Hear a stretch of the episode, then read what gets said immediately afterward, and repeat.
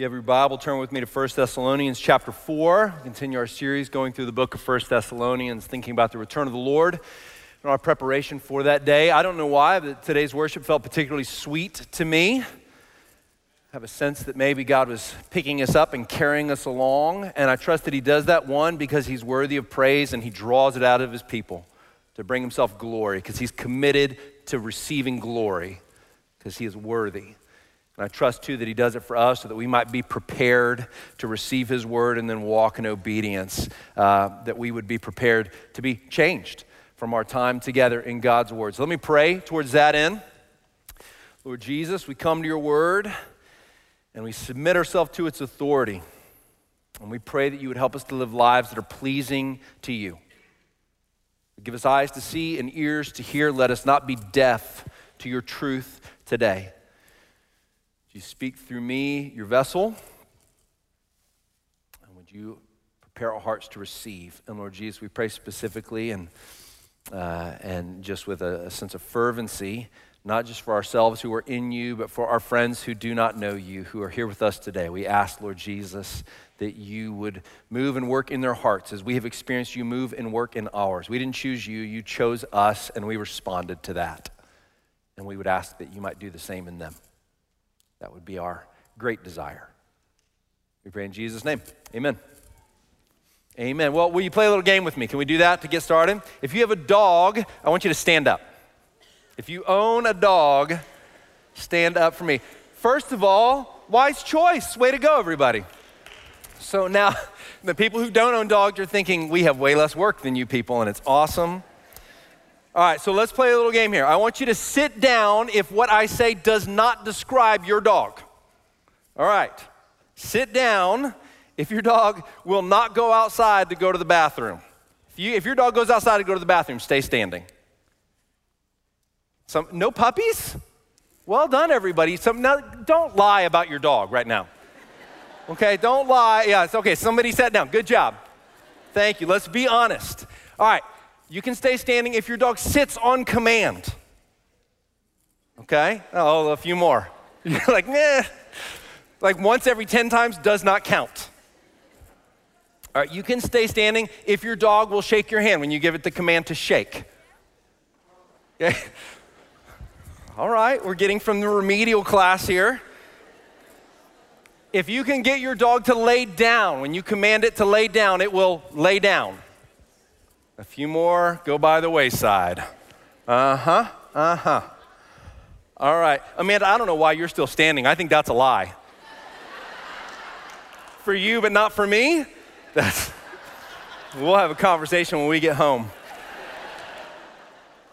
If your dog will walk next to you on a leash, not pull you, not like drag you down the street, but walk next to you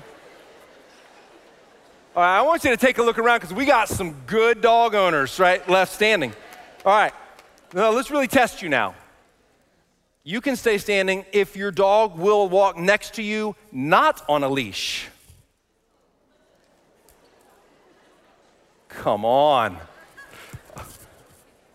All right, here it is. This is the final one. Yeah, we still got a few. All right, good job if your dog will walk next to you, not on a leash, even when another dog or a squirrel reveals itself. These are the best dog owners in the world. Give them a round of applause. You guys can sit down. Thank you. They didn't say that their dogs are like 15 years old and can't see. So they chase nothing. No, I'm kidding. So, for those dogs that were like the cream of the crop there that we just saw, do you know why you can train a dog to do those things? Because, unlike a cat, a dog wants to please you. Cat wants you to please them. But dogs, have you ever, I mean, so, you know, is, if you own a dog, one of the joys of owning a dog is that look in their face like, I just want to please you. I just want to do what you want me to do. I want to understand. I want to figure it out. I want to do it. Have you guys experienced that? Yes? And those dogs who are the best trained that we saw are probably the ones who want to please their master the most. They're the ones that just long to please. It's such a simple approach to life, isn't it? To think, I just want to please my master. That's all I want. I just want to please my master. Now, you can probably guess where I'm going with this. As we look at 1 Thessalonians chapter 4, what Paul is going to teach us is that we should be people who just want to please our master. It's a simple approach to life. It's not complicated or complex, that we live to please God. That we want to see joy in his face. And here's the beauty of that is, you know, when I say we live to please God, God is not a, uh, a withholding, uh, or an angry father who sort of is like, I'm going to sort of frown upon you or smile upon you. I'm going to give or withhold, I'm going to sort of give or withhold my love based upon your performance. He's not like that. And here the, the parenting metaphor is helpful, or the experience of parenting is helpful, because if you were raised in a home where your parents sought to honor God, then you know the distinction between a parent who loved you no matter what, unconditionally, but at times could be displeased with your choices, yes? That that exists. That's a real thing. They didn't give their love or withhold their love based upon your performance. It was yours and it was freely given because you are their child. That's how God is. But it is possible for God to be pleased and displeased with the choices that we make in life. And so when we say we live to please God, it's a good reminder that we want to see a smile on our Heavenly Father's face because of the things that we do. Yes? We, we want to live and breathe and move and think thoughts and, and speak words and take actions that please God. That cause Him to say, I'm well pleased with that. Well done. Well done. That may be the simplest of all sort of vetting of all of our actions and thoughts is does this please God? Does it please Him?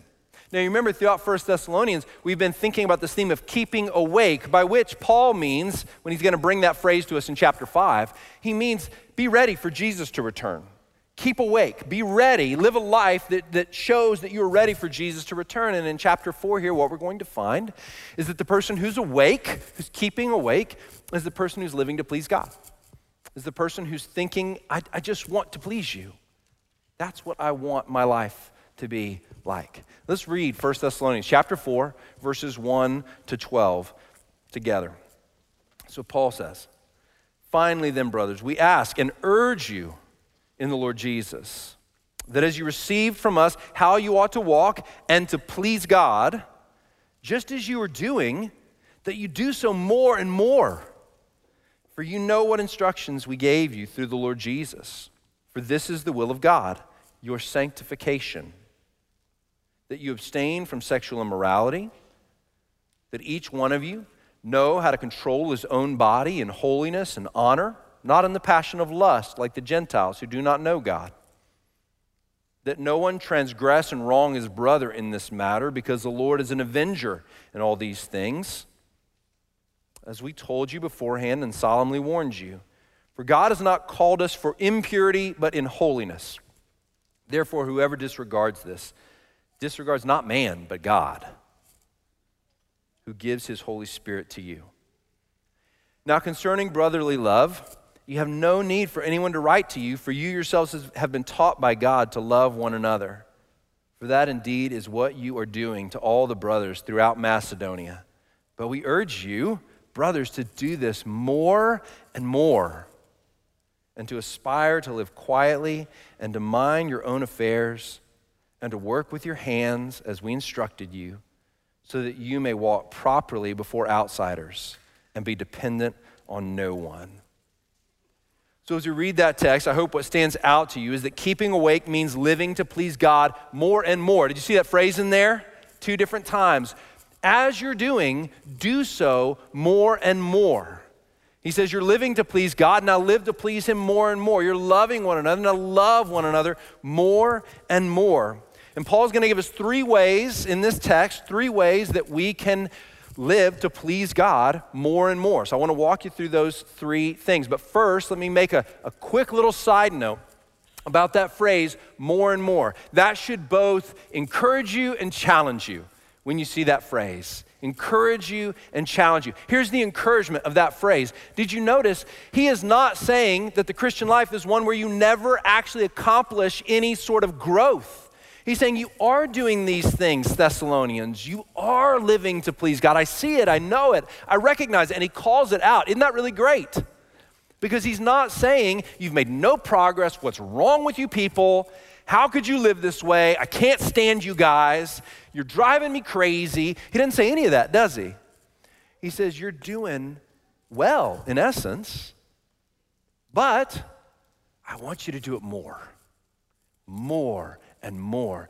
No matter how much maturity you have walked into in the Lord, while He would say, You're doing it, well done, He would say, There's more. There's further to go. There's more of me to know.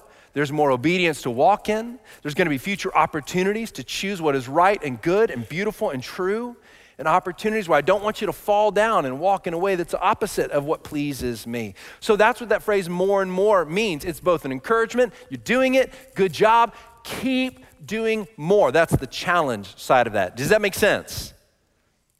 I hope you'll receive that encouragement and challenge. Maybe I, I could just say to you that the Lord might say to you today, Well done. Do more and more. Don't stop. Don't be satisfied. Don't be satisfied with whatever place of maturity you're at. If you're 93 years old today, don't be satisfied. There's more holiness to live and walk in. If you're 13 today, don't be satisfied. But know that the Lord looks at you, and when you, when you obey Him, He says, Well done, and He's pleased. He's pleased. So that's the first thing we need to see is this, this more and more, both an encouragement and a challenge. Now, here's the three things that Paul's going to identify in this passage about how we can live to please God more and more. The first is that we would be more and more sexually pure. More and more sexually pure. I'm sure you saw that in the text. Number two is that we would love each other more and more. He keeps coming back to that throughout this book, doesn't he?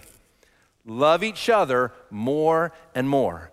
And then the last one is that we would keep a good reputation with unbelievers.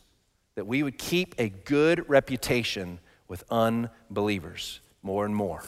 All right, so those are the three things he's going to point out. If you want to say, well, how do I please God? How do I live in a manner worthy of Him? This is what Paul reminds the Thessalonians of. And you are ready for the return of Jesus when you are striving after these things. So let's take them one by one.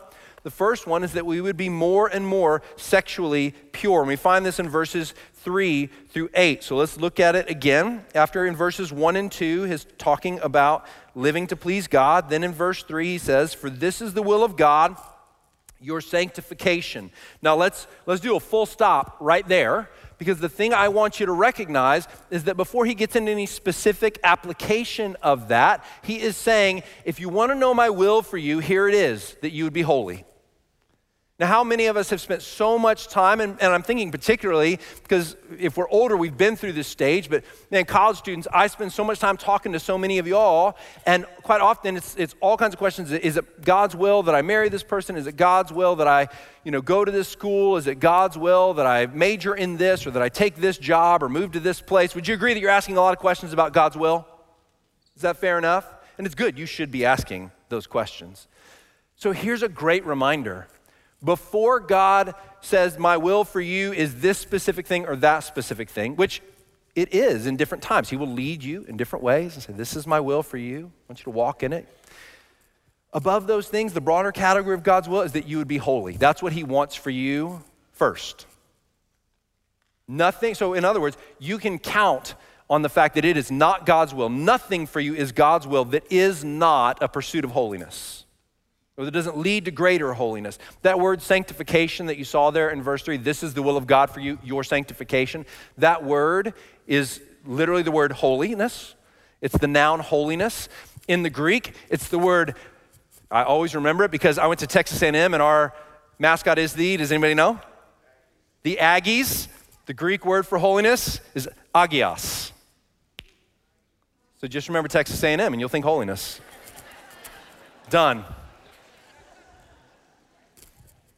He says, My will for you is that you would be holy. That's my will for you. And friends, I just want you to remember that. I want you to remember that if you're asking questions about God's will, the first question you should always ask is Does this bring about holiness in my life? And if it doesn't, it is not His will. It's, it's just certain. You don't even have to ask anymore. You can put it down, be done with it, and move away. Okay, so that's the first thing. Now, he goes into the specific expression of this when he says, then the rest of verse 3, so get your eyes back on it there in the text. Says, This is the will of God, your sanctification, that you abstain from sexual immorality, that each one of you know how to control his own body in holiness and honor. Now, again, let's pause there. It's going to go all the way through verse 8, this discussion of, of sexual purity. But the first thing we should ask is why, if Paul is talking generally about holiness, why is the first expression of that for him to talk about sexual purity? Why would he go there first? I mean, why not go to family life? Why not go to our work ethic? Why not go to, you can imagine there's a lot of places you could go, right?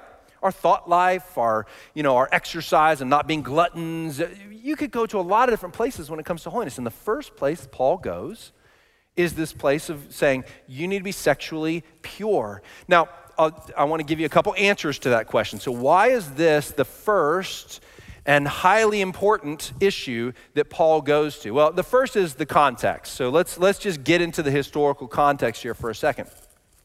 Paul is talking to the Thessalonian church. And in Thessalonica, just like in Corinth and like in most other ancient cities, there were all these cults that had these impure sexual practices that were part of their worship. Part of the worship of false gods is usually connected to something in the sexual realm. That was true in the ancient world, and it's just as true today because the primary God in our society is the God of self and the worship of the God of self leads to all manners of sexual impurity. Any worship of any God other than King Jesus leads to sexual impurity, almost without exception, whether it be the God of self in our day and age, which is kind of hidden from us, or whether it be the idols of the ancient Near East in Thessalonica.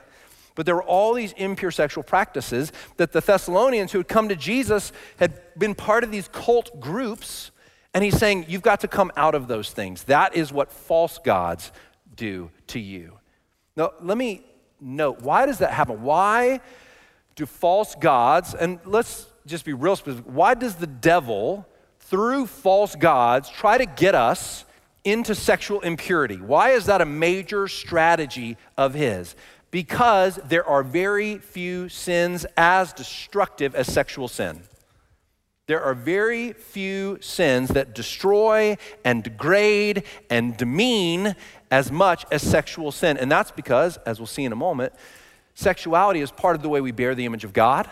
And our practice of sex is meant to be one of the ways that we display the glory of God and worship Him. It is a good thing, not a bad thing. And therefore, it is meant to be used in a glorious and pure and good way.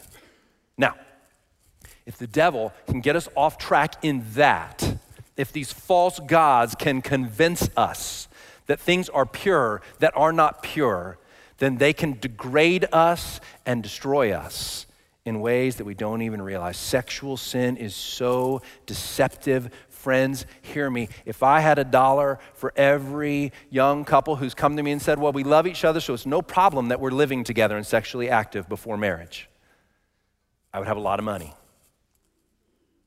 Friends, hear me with great compassion towards you, you are destroying yourself.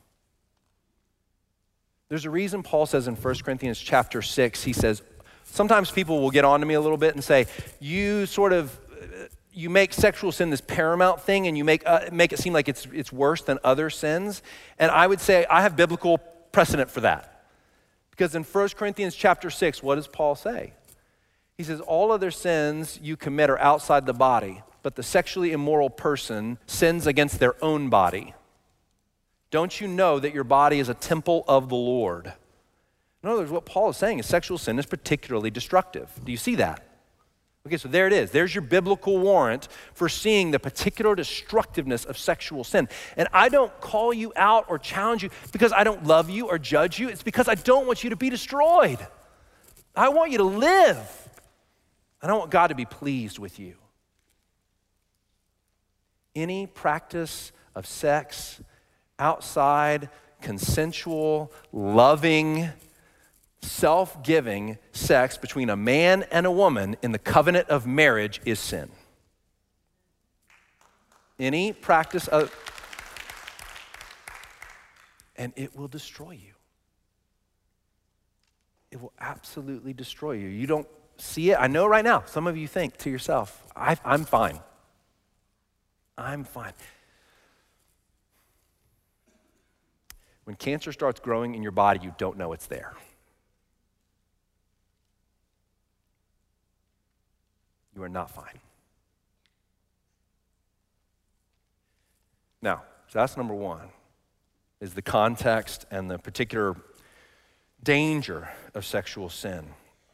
I think that's why he comes to that application first. But let's think about our theology of sex, because anytime I get to talk about this, it's so important because many of us were raised perhaps to believe sex was either like icky or dangerous or bad, and we needed to stay away from it. And so it created this this sense in us that sex was somehow not of the Lord or not good, and that twists up our thinking on it all the time and usually leads to bad practices. And I just want to remind you what a good thing it is. Therefore, let's use it the way God designed it. Let's use it according to God's design. So, a second reason why Paul seems to, I think, goes first to sexual purity as a way to please God is because sexual purity is supposed to be one of the primary differences between people who know God and those who don't. The way we live sexually is meant to be one of the primary differences and markers of that difference between those who know God and those who don't. Look at verse 5. Here's where I get this from. In verse 5, he says, You need to know how to control your own body in holiness and honor. That's verse 4. And what did he say in verse 5? Not in the passion of lust like the Gentiles who do not what? Know God. Gentiles there is, is sort of a broad term he's using for unbelievers. Some of these Thessalonian believers are Gentiles, but they've come to know God, but they would have a lot of friends and family who did not know God. And he's saying, those of you who know God should know how to control your body. You should know how to use it in holiness and in honor. And you should have no expectation that those who don't know God would do that because the reason you do it is because you know God. You don't do it because it's just wise or because it's just safe or because it's just, you know, emotionally good. You do it because you want to please God. And those who don't know God don't care about pleasing God. It's a really simple argument. Do you follow it? If you know God, you want to please Him. If you want to please Him, you need to be sexually pure. That's the argument that he's making. Now let's think again about our theology of sex. Why do we say that sex is this important, good thing that God has given us within, to be practiced within the bounds of marriage? Two things that let's think about when it comes to sexuality. Number one, sex exists to, dis- well, first, marriage exists to display the image of God, that he is both diversity within unity or unity within diversity, that He is three in one God the Father, God the Son, God the Holy Spirit, three persons, one being. And when God creates man and woman and brings them together in union, and that union includes sexual union in marriage, because we seal our covenant with that sexual union when he brings us together in that way, he is showing diversity within unity. He's saying, I've made this thing, this beautiful thing called marriage, and sex within it as an expression of my very nature. That's why you save sex for marriage, because outside of that covenant union, you cannot display unity within diversity, not at least the kind of unity that God delights in and desires. Does that make sense? That's number one. Number two, we find later then, that's Old Testament, New Testament, and that still exists. It doesn't change when we come into the New Testament. But New Testament now, we get a new thing because Jesus comes into the world and he says, The church is my bride and I am her husband. And so all marriages now, let me show you what you didn't know before in the, under the Old Covenant, all marriages actually exist to display what I am like with my church that I am the groom and she is the bride, and I am in covenant faithfulness to her. and so that's what Christian marriage exists. And even marriages that aren't Christian marriages should are, are intended to display it, but they can't because they don't honor and reverence Christ. So they come up short in that. And yet that marriage can still be a good and God honoring thing. Now, within that covenant of marriage, that intimacy and joy and closeness that Christ gives us with himself through covenant with him. It requires a what? A covenant.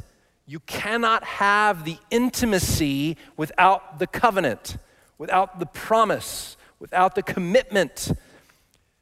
Therefore, sex gets practiced within that covenant as an expression of the intimacy that Christ delights to have with his church. There's a reason why marriage and therefore sex will not exist in the new heavens and the new earth. Because the intimacy it was designed to display will be finally ours in Christ. He'll be with us, and all our desires and for intimacy and closeness and connection will be satisfied in Him. Therefore, marriage will cease to exist. Jesus taught us that. Do we remember that? Did you say in the new heaven and the new earth, we don't give or receive in marriage? It doesn't exist because marriage is a placeholder until Jesus comes back. And we, the bride of Christ, are wed to him. And we partake of the wedding feast with him. And we are with him as a bride is with her groom forever. Your marriage exists in this life to display that. It's a spiritual reality wrapped in humanity. So when you think about sexuality, you need to think about it in those terms. He has created it for a purpose. And that purpose is to display something far better and greater than how you're using it if you're utilizing a cheap version of it. Now, listen, marriage is a lot more. It, it, it helps us fulfill the mandate, uh, sex helps us fulfill the mandate to be fruitful and multiply and cultivate the earth or subdue the earth through procreation. I mean, there's different purposes for sexuality, but those two main ones are the ones I want you to see and understand. You will never be satisfied until you walk in sexual purity. All other expressions of sexuality will leave you empty. It's why use of pornography almost always goes from sort of the typical to the extreme, to more degrading, more demeaning, more off the beaten path. That's why pornography, when given into, leads to different areas of it and continues to extend itself because what it doesn't want to do is just leave you in one spot. And it doesn't satisfy, which is why you chase after more and more and more. But there is a satisfying sexually pure experience of life. It exists. God has made you for it, should He bring you into marriage. Let me, the third reason why I think sexual purity gets hit on first in this area of sanctification as a way to please God is because for those of you who are single, whether for a season or for a lifetime, sexual abstinence in singleness displays Jesus as that which ultimately satisfies. You get to display the reality of the kingdom and what, what will be through your singleness now. Now, listen, because that's, I, I've had conversations with folks that say, Give me a different answer than that. I'd like a different answer, please. I don't have a different answer for you because the Bible doesn't have a different answer for you. I just don't. I can make something up, but it would be worthless to you. Now, I love what John Stott says. If you know John Stott, one of, the, one of my heroes within the evangelical faith, and he was single his whole life and his whole ministry as a pastor. And this is what he wrote. I read this by him this week. He said, he was talking about this passage actually, and he said, an additional paragraph is needed for those of us, he's talking about himself, who are single and therefore lack the God given context for sexual love. What about us? We too must accept this apostolic teaching, however hard it may seem, as God's good purpose, both for us and for society. We shall not become a bundle of frustrations and inhibitions if we embrace God's standard, but only if we rebel against it. Did you catch that? Christ's yoke is easy, provided that we submit to it. It is possible for human sexual energy to be redirected both into affectionate relationships with friends of both sexes and into the loving service of others. Hear that, friends. It is possible for that sexual energy to be redirected into friendships and into service to the Lord by serving others.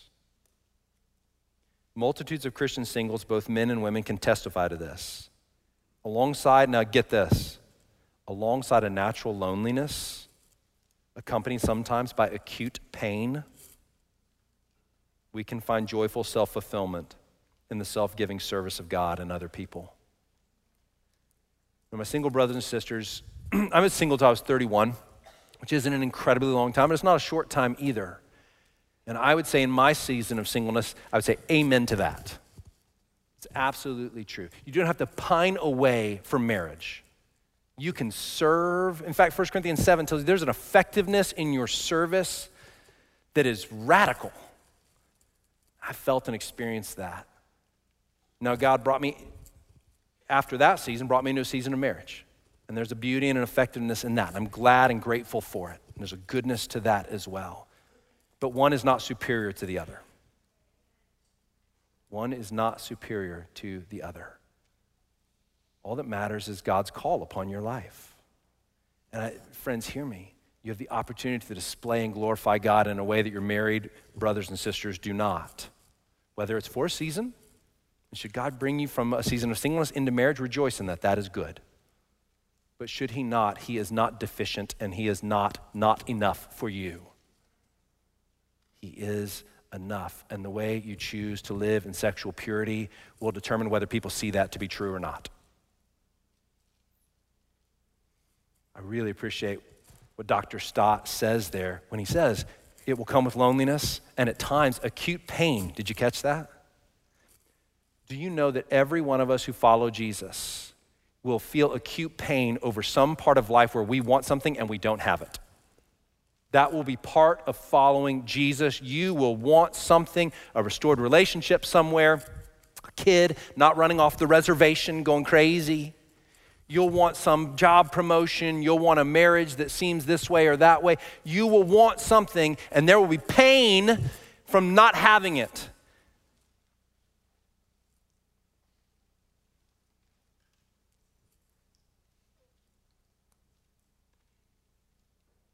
How you rely on the Lord and trust Him and call on Him as good, in spite of that pain, will determine whether or not you display Jesus to a watching world.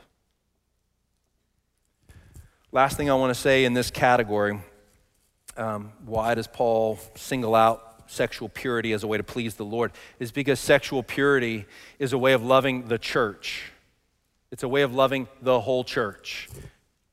So rather than just think about it as a, as a highly personal issue, look at what verse 6 says after talking about the difference between those who know God and those who don't in verse 5, then he says that no one transgress and wrong his brother in this matter because the Lord is an avenger in all these things, as we told you beforehand and solemnly warned you.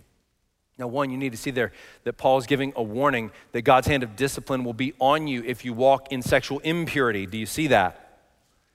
But notice also that he says no one should transgress or wrong their brother. And what he's saying there is not just that you would commit adultery, take someone else's spouse and wrong that brother whose spouse it is. He's talking generally about the cost of overstepping your bounds. That word for transgress and wrong, it literally means to take what is not yours, to overstep your boundaries and to take what is not yours. And anytime you take a sexual partner whom you are not married to, you are taking something that is not yours, men and women alike. When you take a sexual partner who you are not married to, you are taking something that is not yours. And you don't just sin against your own body, as 1 Corinthians 6 said. You don't just sin against that other person whom you take as a partner, you sin against their parents who are called to watch over them and keep them until the day they are given in marriage. You sin against their future spouse who wants them to be guarded in purity. You sin against the body of believers that come together as the church because sexual impurity robs them of spiritual power to impart ministry into the life of the body. And when you partake of that act with them, you are robbing the body of something it needs from that person that if they were walking in purity, they could give. Sexual sin goes way bigger than just you and that other person. It, it, is a, it is an egregious sin against your brothers and sisters at large. Does that make sense? That's why Paul says here don't overstep and take what doesn't belong to you because you've wronged your brother when you've done that. Not just wronged you, not just wronged the other person that is your partner in that act, you have wronged the church. Now, friends, listen to me. Hear me. Look at me. God is calling you to sexual purity to be pleasing to you. And let me just say to you if you are not walking in that sexual purity, He is not pleased. But you can do so, what's our phrase? More and more. You can walk in it more and more. Let today be the day. God does not withhold His love from you because of your sexual sin. He looks on you with tenderness and love, and He says, I have something better for you. Come and walk in it. Come and receive it. Don't walk in the old way anymore. I love you so much. Come. Know that I'm enough for you if you're single. Know that there is a different version of sexuality than whatever you're experiencing if it's outside of that will of God that is loving, consensual, tender, self giving sexual expression between a man and a woman in the bond of marriage. Know that I have something so good for you. So, hear the challenge and hear the encouragement. More and more. You can have it more and more today. Well, I spent way longer on that than I intended. So I'm going to hit the last two somewhat quickly. That was the most important thing for you to get today. It's the majority of the text. So I felt right spending more time on it, but I probably went a little longer than I needed. Look at verses 9 through 12 again. And here's where we say if you want to please God, love each other more and more. And we've been hearing a lot about this. The primary way he's going to say that we love each other is by being generous with what we have and by working hard. By being generous with what we have and working hard so that we're not depending on someone else to just support us. What was going on in Thessalonica, and we see this in Second Thessalonians chapter 3, is that some of them were saying, Jesus is coming back, so I don't need to work. I don't need to do anything. He's coming back any day now. I'll just sponge off my brothers and sisters. The rich people in the church will help me out and take care of me. That's the idea. And he's saying, no, no, no, no, no. First of all, that misunderstands work. God made you to work. Work isn't going away when Jesus comes back. It's just the fruitlessness that comes with work is going to go away because sin is going away. And that whole Adam thing of tilling the ground and not being able to produce much, and it's a strain and it's a toil, that's going away. Now you're going to work and you're going to see production like you've never seen before. You're going to see fruitfulness and joy and, and enjoyment of labor. You were made to work. That's, that's hugely important to a good theology of work. And what Paul is saying to the Thessalonians is no, you were made to work. In fact, he's going to say there, if you don't work, don't, you don't get to eat he's going to say in Second Thessalonians. But here, he's saying to them, he's saying, I want you to be generous with one another. I don't want you to withhold from one another. If someone's in need, give, give. But he says, for those of you who are just not, he's not saying not able to work. He's saying you can, but you choose not to. And if that's you, he's saying go to work. Start working you were made to work. Look at verse 9 through 12. He says, Now concerning brotherly love, you have no need for anyone to write to you, for you yourselves have been taught by God to love one another. For that indeed is what you're doing to all the brothers throughout Macedonia. So there's the generosity part, because he's talking about that they had given money to other churches around the region who were hurting, people who were in need. That's what he's referring to there. And so he's applauding them for that generosity, for helping other brothers and sisters in need. He's saying, Well done. Well done. But we urge you, brothers, to do this more and more, and to aspire to live quietly and to mind your own affairs. So we're going to come back to those, and to work with your hands as we instructed you. Now, there, he's not saying the only kind of valid work is like manual labor. He's just pointing out that's the way most of them would have made their living. And he's saying, Work. I want you to work. That's how we instructed you, so that you may walk properly before outsiders and be dependent on no one. So he does a little back and forth in these last couple verses. He's connecting the idea of um, working with your hands and being dependent on no one in verse 12, that last phrase. And he's talking about that's the loving one another part. And he's saying, if you're going to love one another, you're going to have to work hard. So, for instance, with, let's just apply this within the life of our body. If you if you're a regular attender, this is your church home, and you give nothing financially to the church, you're putting an undue burden on all the other believers here to give. It's not okay. If you don't have a plan for giving, you need to give. Now, if this isn't a church where you feel like your money's being used for kingdom purposes, go somewhere else. You should not be at a church where you think that money's not being used for kingdom purposes to accomplish God's work in the world. But if that's if you know that that's the case here, then you should be giving. And if you don't, one of the things you're doing is you're depending on everyone else to support the work that God is doing here. And that's not okay. That's what Paul is saying. It's not okay. You need to work hard so that you can be part of contributing to the work that the body is doing. That's what Paul is getting at when he says, and if that's a way of loving one another. It's a way of loving one another. So be generous, like the Thessalonians were with the Macedonian region, the way they gave generously. And don't stop working, as some there were. Work. All right. Then the last thing we see, I told you I was going to hit that one fast. Last one we see is keeping a good reputation with unbelievers. And this is really important here because here's what I want you to draw the line, the connection that he makes. Because in verse 11 and 12, he says, Aspire to live quietly and to mind your own affairs. And then he says, And to work with your hands as we instructed you. And then the first part of verse 12, so that you may walk properly before outsiders. He's connecting living quietly and minding your own affairs to having a good reputation with outsiders. And by outsiders, he means those who don't believe in Jesus. He's saying, I want you to, I want you to have a good reputation with them, right? I want you to behave properly towards them. What's he, what's he getting at there? That phrase, live quietly and mind your own affairs, is an interesting, it's a, it's a combination that in Paul's world meant don't be overly involved in political and civil affairs. Don't be overly involved in political and civil affairs. Now, I don't think here, I'm going to give you my impression, my understanding. I don't think what Paul is saying is don't vote, don't care about anything p- political, just throw your hands up as a believer on all civil matters and go, it doesn't matter what happens. Who cares about legislation? I, I don't think he's saying that.